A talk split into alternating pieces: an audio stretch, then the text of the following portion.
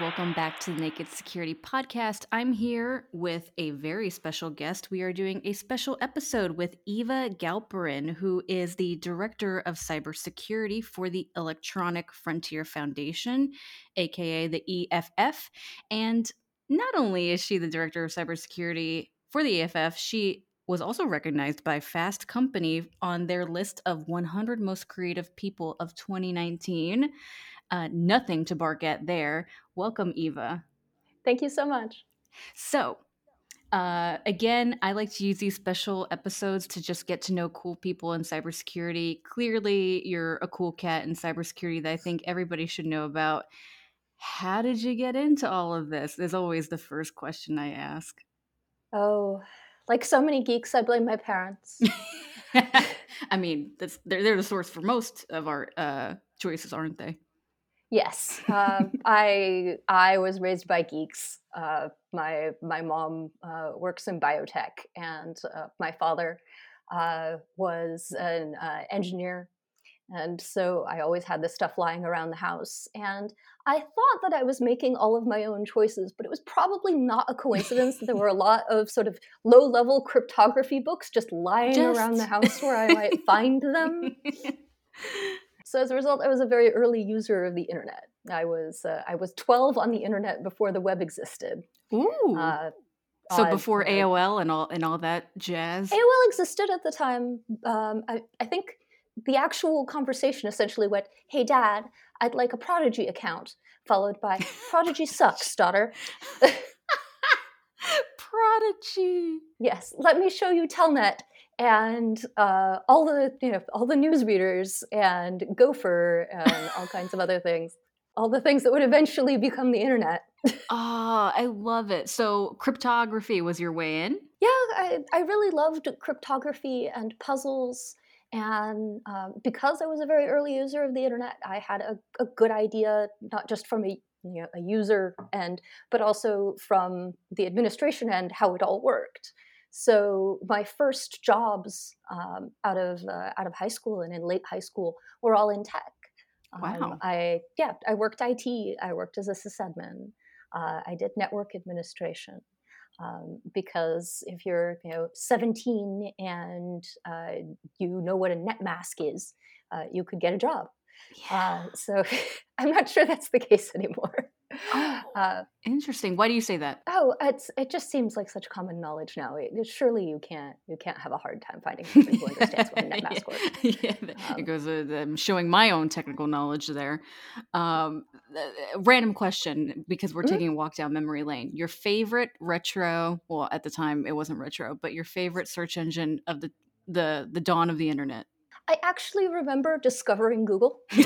Oh, look at you. Yes. I remember a friend of mine uh, somewhere in like the mid 90s uh, telling me, oh, there's this search engine and it doesn't have ads all over it. Ah. She told me about two very important things, which were Google and eBay. eBay is the second most important, I, isn't it? Yes, and I used eBay to buy vintage clothes. yeah, there we go. and I used Google because there were no ads on it and gosh, they have stuck. They have definitely stood the test of time, have they not? Google and eBay. To think they are, they are still around. Yes, they are still around. All right, so you got into cryptography. You started working in IT um, and as a sysadmin. So you, clearly, you were in the trenches. How did you get to EFF? What what was your journey like on that road? Well, first the economy exploded. Oh, yep, uh, that, so, yep. Mm-hmm. Yeah. That'll do it. So I dropped out of college during the dot com boom. You did? And oh, yeah. And I told my parents, like, oh, don't worry. Uh, when the economy collapses, I will go back to school. And, and it'll be much cheaper. Hopefully. Yep. No. Uh, and I would like you to know that I was lying. and my parents knew that I was lying. but after the economy collapsed, I went back to school. you oh, so you held your your your your you held up your promise it was uh, there was nothing else to do. No one else I knew had a job. I mean, there's worse ways to spend your time, is there not? Yes. So I went back to school and I got a degree in uh, political science and international relations. I, I was uh, president of the uh, pre-law club, Oh, look uh, at you. and my uh, my intention was to go to law school after Oh, that. that was going to be my next question. Yes, I was I was going to be a lawyer. Uh, I I was going to go to law school, and I was all set to go to law school in either New York or Chicago. And uh, my boyfriend at the time said, "I've just started work at this company called Twitter, Never heard of it. I think it's going to go somewhere." and so we agreed that rather than moving to uh, the Midwest or the East Coast, that I would give him a year oh. uh, to just see how that all worked out. And I would put off law school. So I gave him a year, and then I gave him another year, and then I gave him another year. And there I was at EFF the whole time. That's a fantastic story. Yeah, Twitter. Who would have thought? Uh, several years later, um, that is fantastic. So, tell if for listeners who don't know what the EFF does, tell us a little bit about the EFF, what they do, uh, what the values and what the work is behind that foundation. Sure. Uh, so the Electronic Frontier Foundation is a digital civil liberties organization. We were founded in 1990, right around the time I was first flailing around on the, on the fledgling internet. Uh, no, I was not there at the time. I'm not quite that old. no, no, no, no, no. No, no. I'm not quite justified and ancient, but I have plans. Uh, so, uh, yeah, so we're a digital civil liberties organization. Our job is to make sure that when you go online, your rights come with you. Uh, one of the things that's really changed over the last 30 years that I find really interesting uh, working at the EFF is that we started out as this sort of niche organization, as those people who did internet law. And uh, w- the thing that's really changed over time is that all of our lives are on the internet. All of our lives are increasingly digital.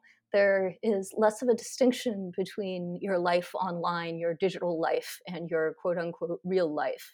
Uh, and as digital uh, communications has become more central to every aspect of our lives, including our privacy and our security, uh, EFF's issues have really moved into the mainstream. So we have grown a lot in the uh, many years that I have worked for them. I'm just going to gloss over in the in the years since 2007 when I came to work at, at the Electronic Frontier Foundation. We've grown a lot, and uh, we're definitely an international organization with a global view of uh, how we can help everyone, not just you know white American guys in Santa Clara.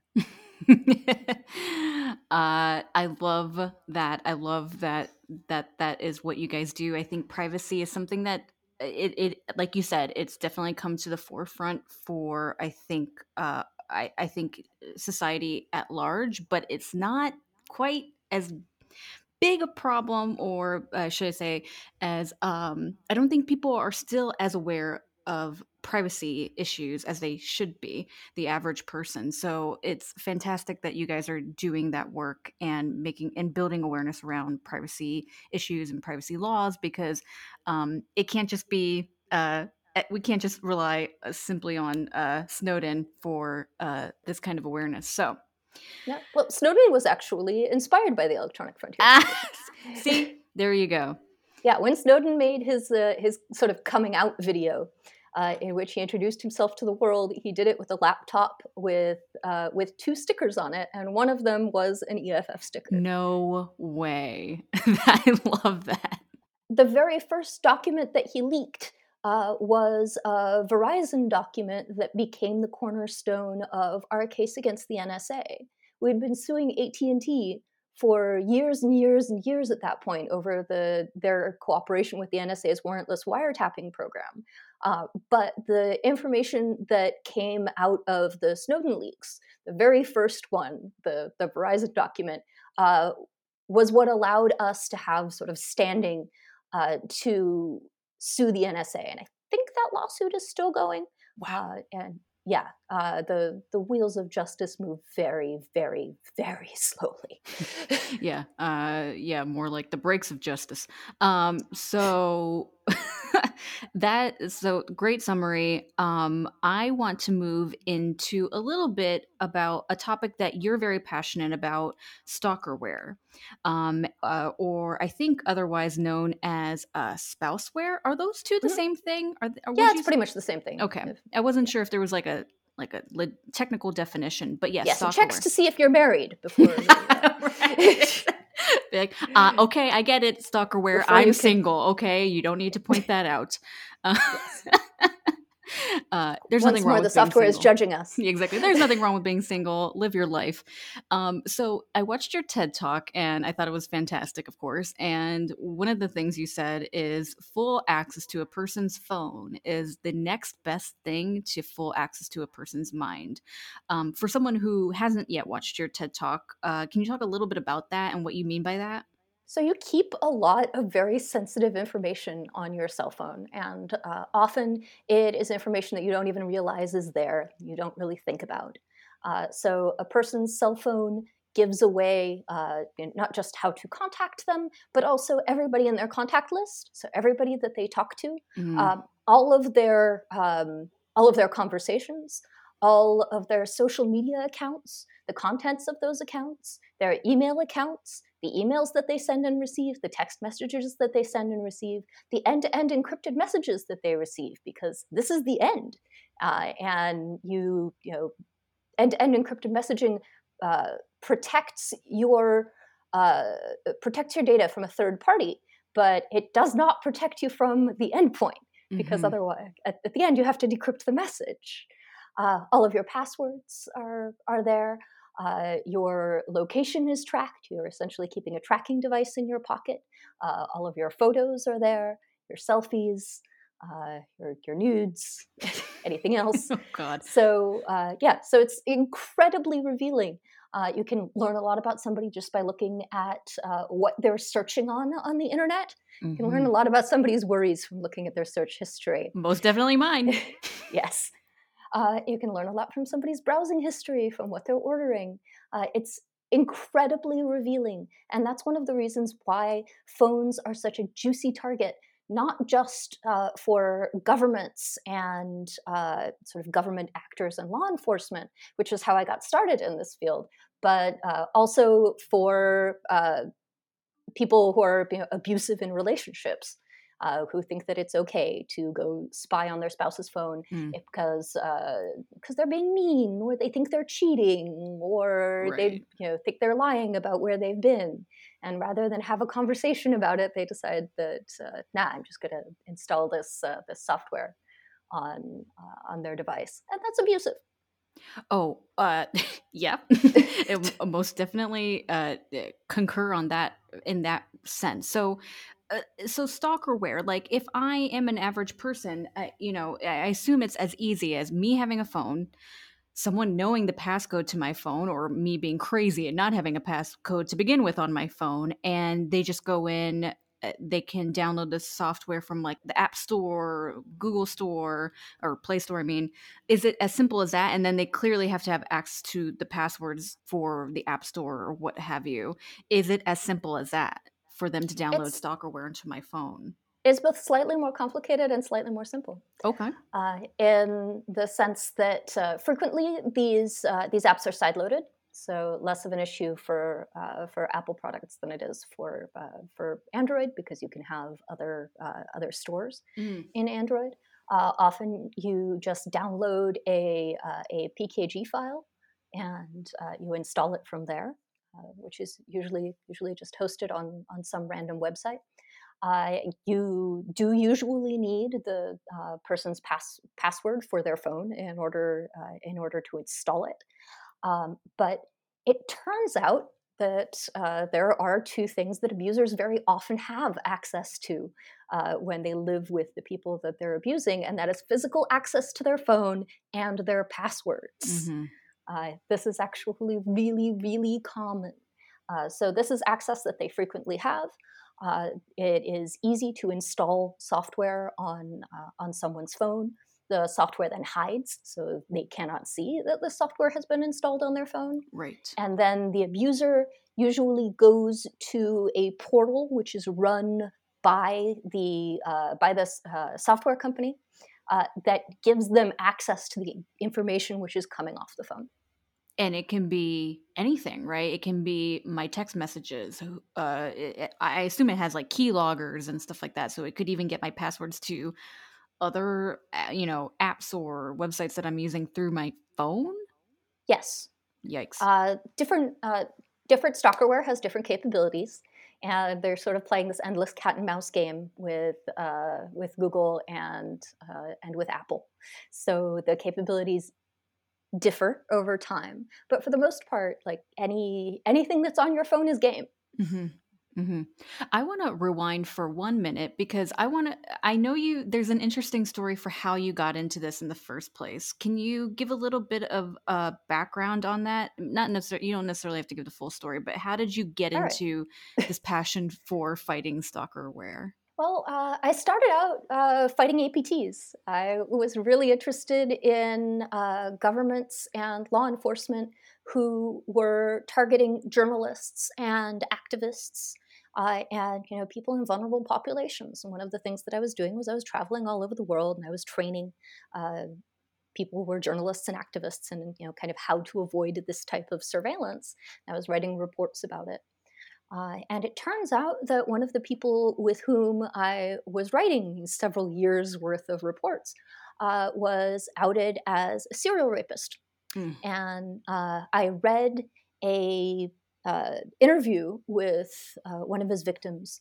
And what really struck me, what really, really upset me about it, was how scared she was. Mm-hmm. and how scared uh, all all of the other sources in uh, in that interview were, and how convinced they were that this guy was going to hack their phones and yeah. hack their computers, um, and they were really really frightened. And so I just really didn't want anyone to, to ever be that frightened again. And so I, I tweeted. Uh, and speaking of Twitter, yes, years ago I tweeted a thing. and it was essentially that if you were a woman who had been sexually assaulted by a hacker, that uh, and you were worried about whether or not your device was compromised, that you could get in touch with me, and I would make sure that you got you know sort of a full forensic analysis. Wow! Um, because that was my understanding of how you know of how the problem looked. Uh, much like my experience working with journalists and activists, that wasn't the problem. Mm. Almost everything that came to me was uh, was account compromise. Wow. I yeah. So the good news is that we have uh, we have solutions for account compromise. You you know you use a password manager, you use 2FA, you change all of your passwords. You've got a general idea of like how to stay on top of accounts. Um, but it turned out that it was really difficult to figure out whether or not your um, your device had been compromised.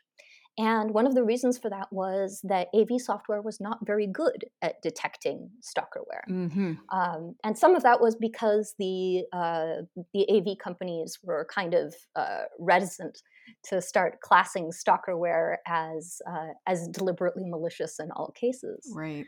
Um, and so that's one of the things that I really uh, decided that I was going to change and one of the things that I did was I helped found an organization called the Coalition Against Stalkerware. It includes a bunch of AV companies. Mm-hmm. and one of the things that those AV companies do is they uh, share their um, they share their information about stalkerware, so it's easier for uh, for for uh, every company to detect it. Yes, and uh, the detection appears to have gone up use of stalkerware also appears to have gone up. Oh. Um, yeah, which is kind of depressing. And uh, so. yep. yeah, one of the other things I'm doing through the Coalition Against Stalkerware is uh, trying to make sure that there is, uh, you know, sort of uh, good and solid research being done about uh, about stalkerware, about who is using it and how many people are using yeah. it and as is it going up? Is it going down? Is it going sideways? We don't know because uh, until recently uh, this stuff was simply not being measured particularly well. Uh, so once once we have that information right. we we can use it uh, to see whether or not the things that we're doing are uh, are being effective against uh, against stalkerware I, I mean, those are huge accomplishments, though, right? To get to encourage antivirus companies to finally well better classify or classify stalkerware to begin with as um, malicious, which is, I'm sure, going to be a huge, uh, going to have a huge effect and ripple effect. But I wonder, is it kind of like whack a mole? So I'm very limited in my knowledge with stalkerware, but is it kind of like whack a mole because it seems like they have these like shell brands that they use and they tend to change uh, i don't know with the day it seems like uh, in terms of branding and it's hard to kind of keep track of like what you know what what's the top stalkerware app today. Um, is that oh, the there case? there are six or seven companies that uh, that regularly produce these products and then they are um, sort of sold on white label and then marketed under a whole bunch of different names. Yes. So the names change all the time. And this is one of the reasons why when people come to me and they say, well, can you name the worst offenders? Can you name the worst stalkerware products? I'm like, they'll have different names tomorrow. Right. Yeah. Uh, that part doesn't matter.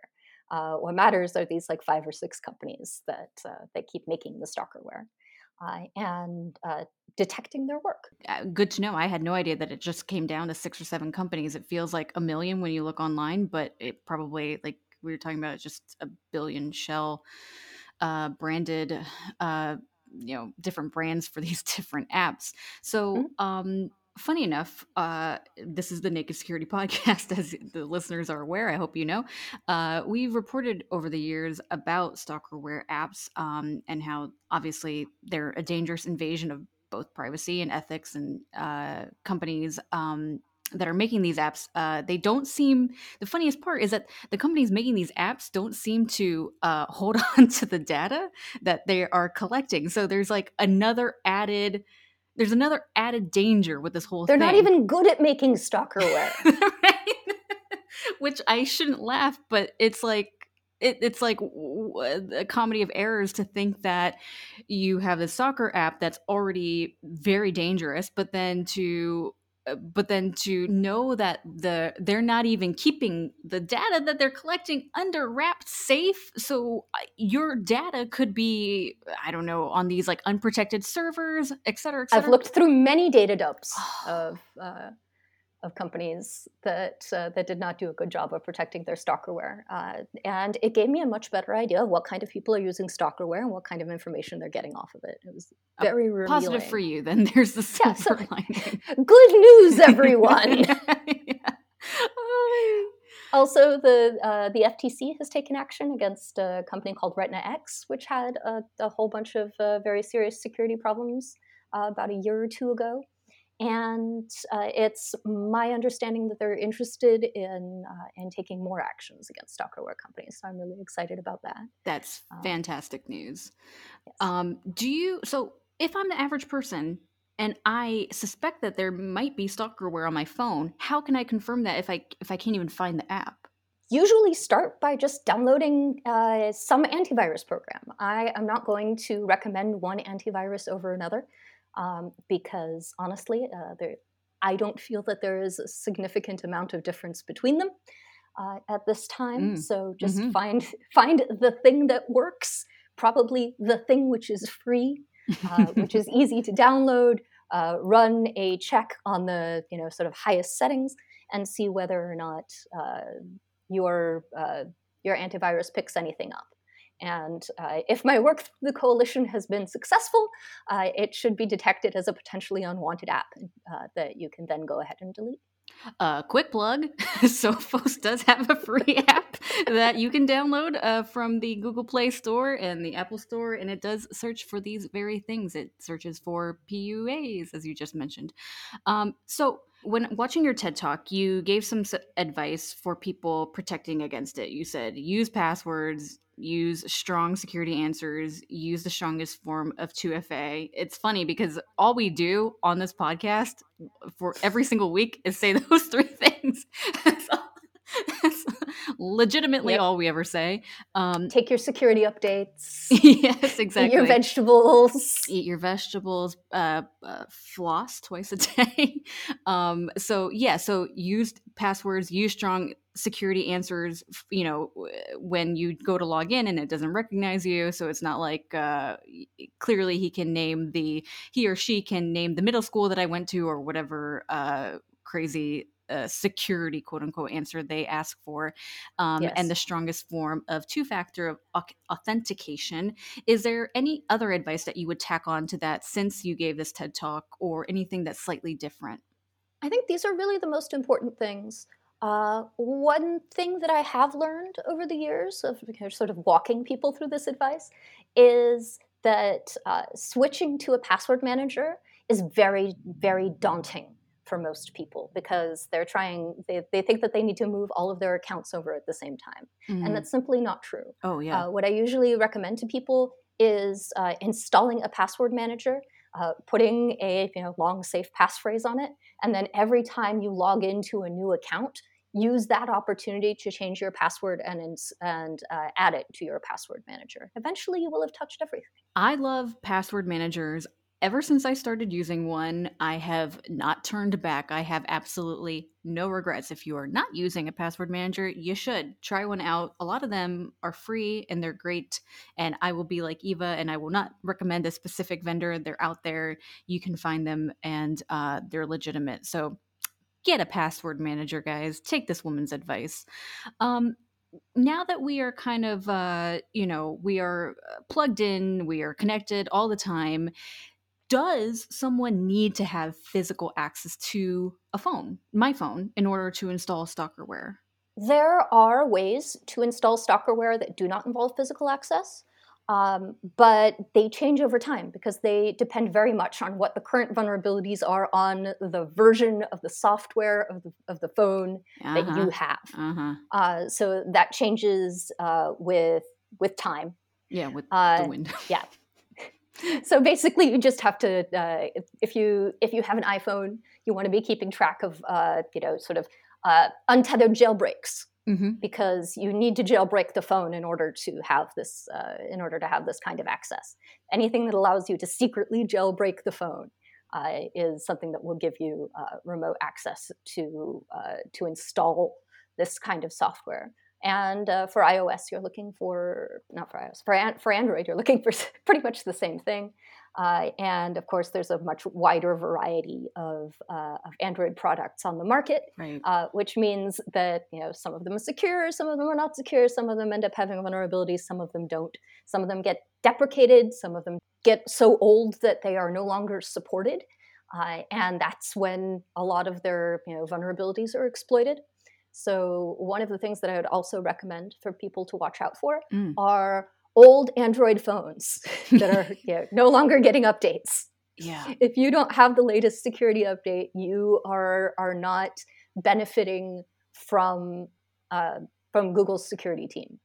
They Mhm. employ a lot of people who work very hard to make sure that uh, that your Android is secure. But if you don't take your updates, or if you don't get your updates because your phone is so old and your network doesn't do this anymore for your uh, for for your phone, then you're not getting that benefit, and you're probably just a giant pile of vulnerabilities. Oof.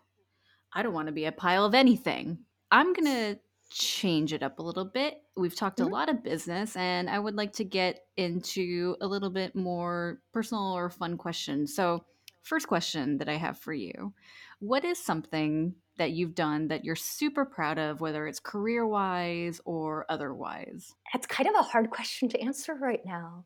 I mean, I was really excited to do a TED Talk because now I can finish every declarative sentence with thank you for coming to my TED Talk. and actually uh, can uh, hold up that end. Yep. Yeah. Uh, I am still waiting for my, you know, fancy Vogue, you know, cover shoot Ooh. with uh, with gowns. yes. Uh, in fact, uh, this is this is an ongoing joke that I have with a whole bunch of other women in the industry that one day we will get ourselves like a, you know, one of those amazing Annie Leibovitz covers. yes. in which we are artfully draped over furniture and wearing very expensive gowns. I want Uh, this today. yes. Vogue, someone from Yeah, Vogue get on listening, this. you better get on this. I need this in my life. Okay, great. Yes, Yeah, we want a Vogue uh, cover. Unless unless we have a cover with like me and Katie Moussouris and Rachel Rachel Toback, like what are what are you even doing? What are you doing? Yes, uh, so it's important to have goals. I'm an aerialist. I do You uh, I do rope and tissue. Yeah, What? uh, yeah. I used to perform, but You when I was did? on the road all the time, I didn't have time. Is this a scoop? Uh, Is this a naked security scoop? No, I think it's. I think I put it in my EFF bio that this is, Is what I like to do when I'm not. You know, I cannot believe I missed yeah. that. I Yeah. am ashamed of myself, but I am also very delighted by this surprise. Uh, So tell me more. Well, uh, I was I was a gymnast when I was a kid, and I took you know lots of dance classes and stuff. Uh, but I was I was never going to be a professional acrobat. I was never going to be a professional gymnast. I was never going to be like amazing at it. And because I I was you know one of those smart kids, I couldn't stand the idea of doing something I wasn't immediately good at. I didn't know how to be bad at something, which is a stage you have to go through in order to learn if you are a normal human being. this is this is the truth. So I spent a lot of my mid and late 20s just learning to be bad at things. Uh, Oh, I I, you know, I walked into the circus school and I said, like, I have no calluses on my hands. Uh, my back hurts. Uh, I, I have only this vague memory of how to move my body. Uh, and I'm never going to be a professional aerialist. Let's go. I love this. And uh, I just kept doing it and kept getting better. And now I am thoroughly mediocre, uh, which is Thoroughly all that I have mediocre. You all that I have ever wanted.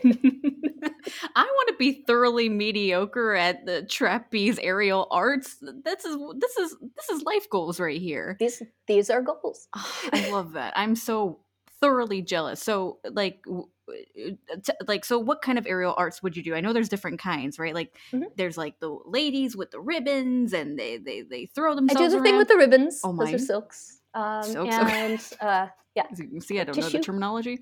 oh, this is this is fine. Uh, and also, I do rope, which is the same thing, only it's a you know, cord lease. Uh, the rope which is hanging from the ceiling. So I do that. Um, I've done a little bit of trapeze, but uh, mostly as sort of cross training, and I've done like a little bit of hoop also as uh, as cross training. Uh, but for the most part, I like my uh, I like my vertical apparatuses, and and they're really really great. Uh, okay. This is what I love about doing these episodes is because I learn so much about these people that uh that I think make you guys even more fascinating. This has just made my week. Uh, learning this about you, you just knocked out my second question, which was when you're not working, what are you doing for fun? However, I will slightly change the question to now that you are not in your circus gym, what are you doing for fun? I'm training at home a lot. Um, oh, like, still I should it. Yeah. Oh, because I'm terrified that if I stop This and I lose the muscle and flexibility, that I will never be able to start up again. Yeah. Because I'm I am not 17, people. So as we've said before, I she's am- not she's not ancient, but she's also not 17. yes, I, I am I am somewhere in the middle, the, the very vague vague middle. You don't need Um, to know. Interesting note: uh, uh, Katie Moussouris has also done some aerial circus arts. What? Uh, there is, yeah, she did a keynote for KiwiCon several years ago, and Oh, which and she, she- danced in, right? Or she did like a whole yes, she was in a hoop. Ugh. Well, you guys are living your best Lady Gaga life, and what am I doing? Not that. You need to seriously Lady Gaga it up I need. with expectations. what have I been doing with my life? Well, now I know what I'm signing up for. All singing, all dancing cybersecurity. That's how we're going to do it. And she won an award for that, didn't she? Like, Yes, or yes, some she shout out. She won a pony. Yes, a pony. That's right. So that's fantastic. Wow. These women, not only are they killing it with cybersecurity and like, you know, making us aware of all the faults in cybersecurity, but they're also aerial artiste. Who would have thunk? So you're still doing your workouts at home. How does that work out? You have, do you literally have like ropes hanging from your ceiling? No, I have to do everything on the ground, which uh, means that my shoulders are uh, not particularly happy with me. Uh, I do a lot of handstands, like just Oh. hand balance for a couple of minutes. Um, A couple of because that, yes. Oh, Uh, and and the nice thing is that when you're doing this stuff, when you're 30 feet up in the air and you're upside down and you're spinning, you cannot think about work. yeah. You absolutely cannot think about work. Uh, and so I really like having at least one hobby where I am so busy and so in my body that I can't worry about the internet. yes. Because let me tell you, the rest of the time, I worry about the internet. I am that doom scroller. yes. Um, I think anybody who works in cybersecurity is just with each passing day working in cybersecurity, my paranoia has only gotten worse. So, what is the best advice you've ever received? And this is this is actually really common advice. Uh, there, there's a statistic that shows that women apply uh, only for jobs that they're completely qualified for, and uh, that men do not. And men don't think that they need to be completely qualified in order to uh, in order to apply for a job, in order to apply for a position, in order to ask for some sort of privilege. Women wait until they check all the boxes, mm. and uh, and men do not. So uh, while women are sitting around waiting for the perfect job, some mediocre white man is showing up going, eh, I can do like, you know, 50% of this and getting the job. Uh, and so the best advice that I ever received was uh, just try to have the confidence of a mediocre white man. That is the best advice. So I walk into things very, very confidently. I think that is something I've discovered myself early on in my career is that the people who get ahead are the people who ask for it if you think that you are probably not qualified for it, you probably are because you're thinking about whether or not you're qualified for it. So you're doing a, you're applying a lot more thought process to it than probably there's someone else applying who is not qualified. I assure you, and they're not thinking about it. yes, yes, I love that advice, and I second that. And my last question, I believe, who right. is someone who's helped you get to the place you are in your career, someone that you'd like to thank that you think helped you become the leader that you are in cybersecurity? Oh, I owe my entire career to Jillian York. Uh, Jillian York uh, worked for the Berkman Center uh, and then came to work for EFF as their director of uh, international free speech.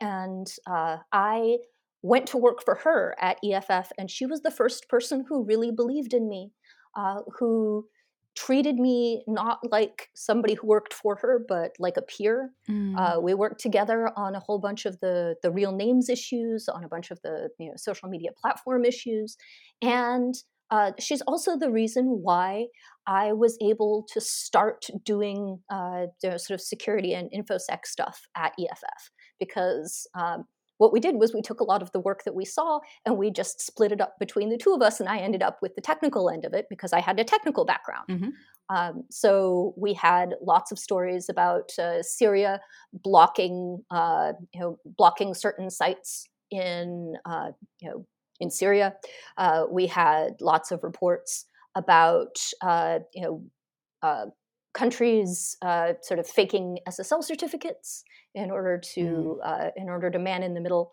uh, the HTTPS traffic. Mm-hmm. And uh, while we were taking all of those apart, I was the person with the expertise, and that was really what got me started on the road to doing infosec stuff at EFF. That is awesome. I've had the best time talking to you. I feel like I've learned so much. And I'm going to start Googling aerial art classes.